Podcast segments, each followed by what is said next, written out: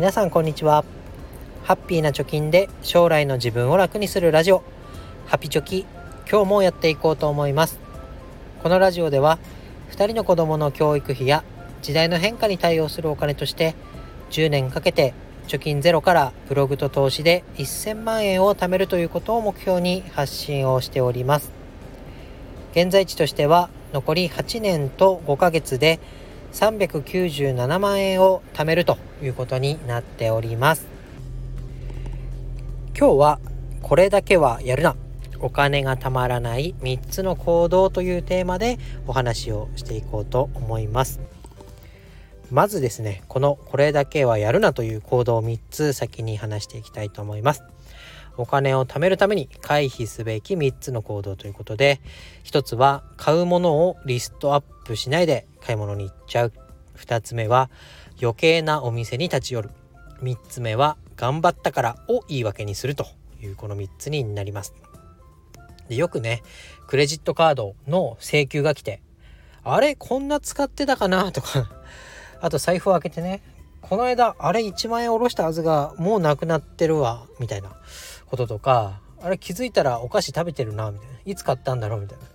そういうことってないですかね。で自分が想定している以上にお金を使っていたりとか無意識にこう物が増えてるみたいなことって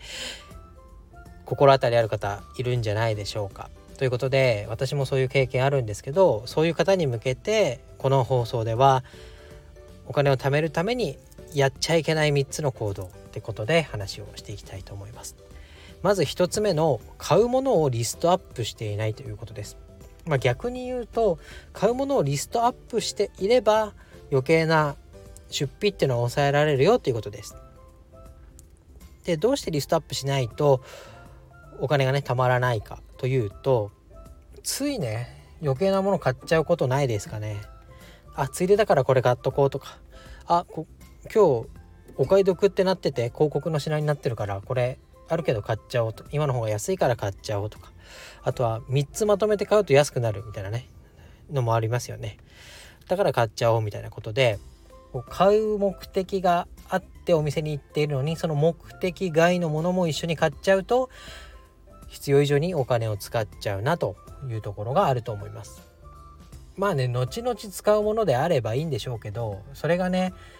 え、ストックとしていっぱい家にあって腐らせちゃったとかなんかこう特に詰め替え品だと本体のボトルが壊れたから使えなくなっちゃったみたいなねこともあって無駄になるっていうケースもあるのでそれは考えものですけど買うものをリストアップさえしておけば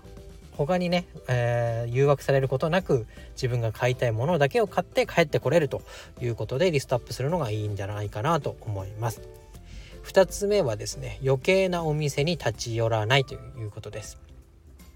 で新しいね自分のなんだろう興味が湧くもののために新しいお店を訪れるとか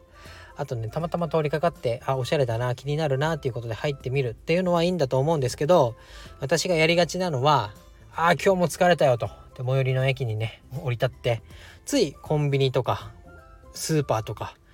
はたまた100均とかね行くといいことないですよね。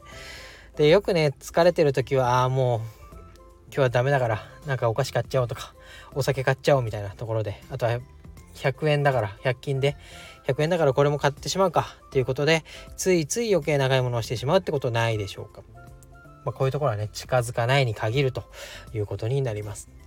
3つ目頑張ったからを言い訳にするということです今日はいい仕事したなとか、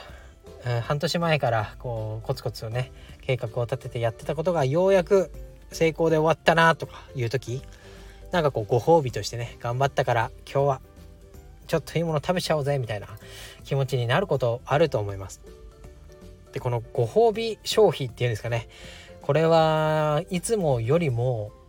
財布の紐が緩くなる傾向ありませんかね。そしてまたそのご褒美として購入するものは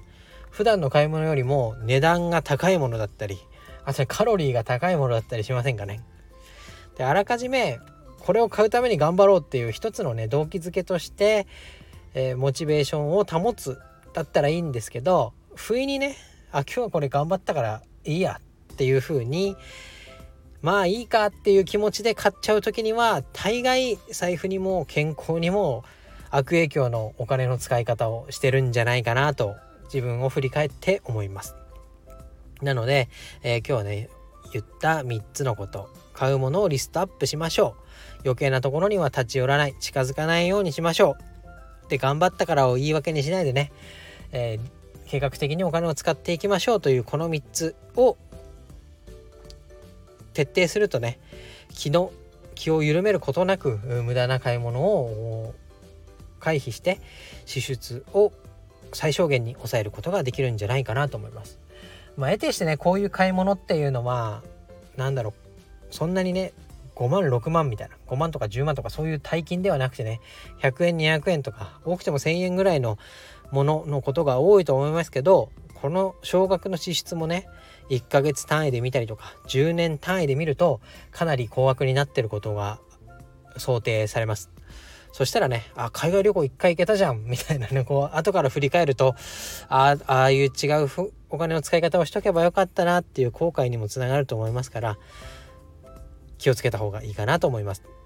で、ポイントとしては、まあ、お金を使うことで自分の成長とか、自分の家族にプラスのになることであればいいと思いますけれども無意識にねついやってしまう買い物っていうのはともすればねマイナスになっていることっていうのもあると思います。でお菓子を買っちゃって体重が増えたとか物が増えて掃除が大変になったとか家のスペースが狭くなってきたみたいなことは往々にして、ね、お金と引き換えにそういうものとか食べ物買ってますから気をつけるところかなと思います。ということで今日はこの3つのね買うものをリストアップしましょう余計なお店に立ち寄らないようにしましょう頑張ったからを言い訳にして、えー、財布の紐を緩めないっていうこの3つの行動で、えー、無駄を無駄なね支出を抑えて有意義に自分の目的に合ったお金の使い方をしていきましょう。ということで今日は以上になります。バイバイ。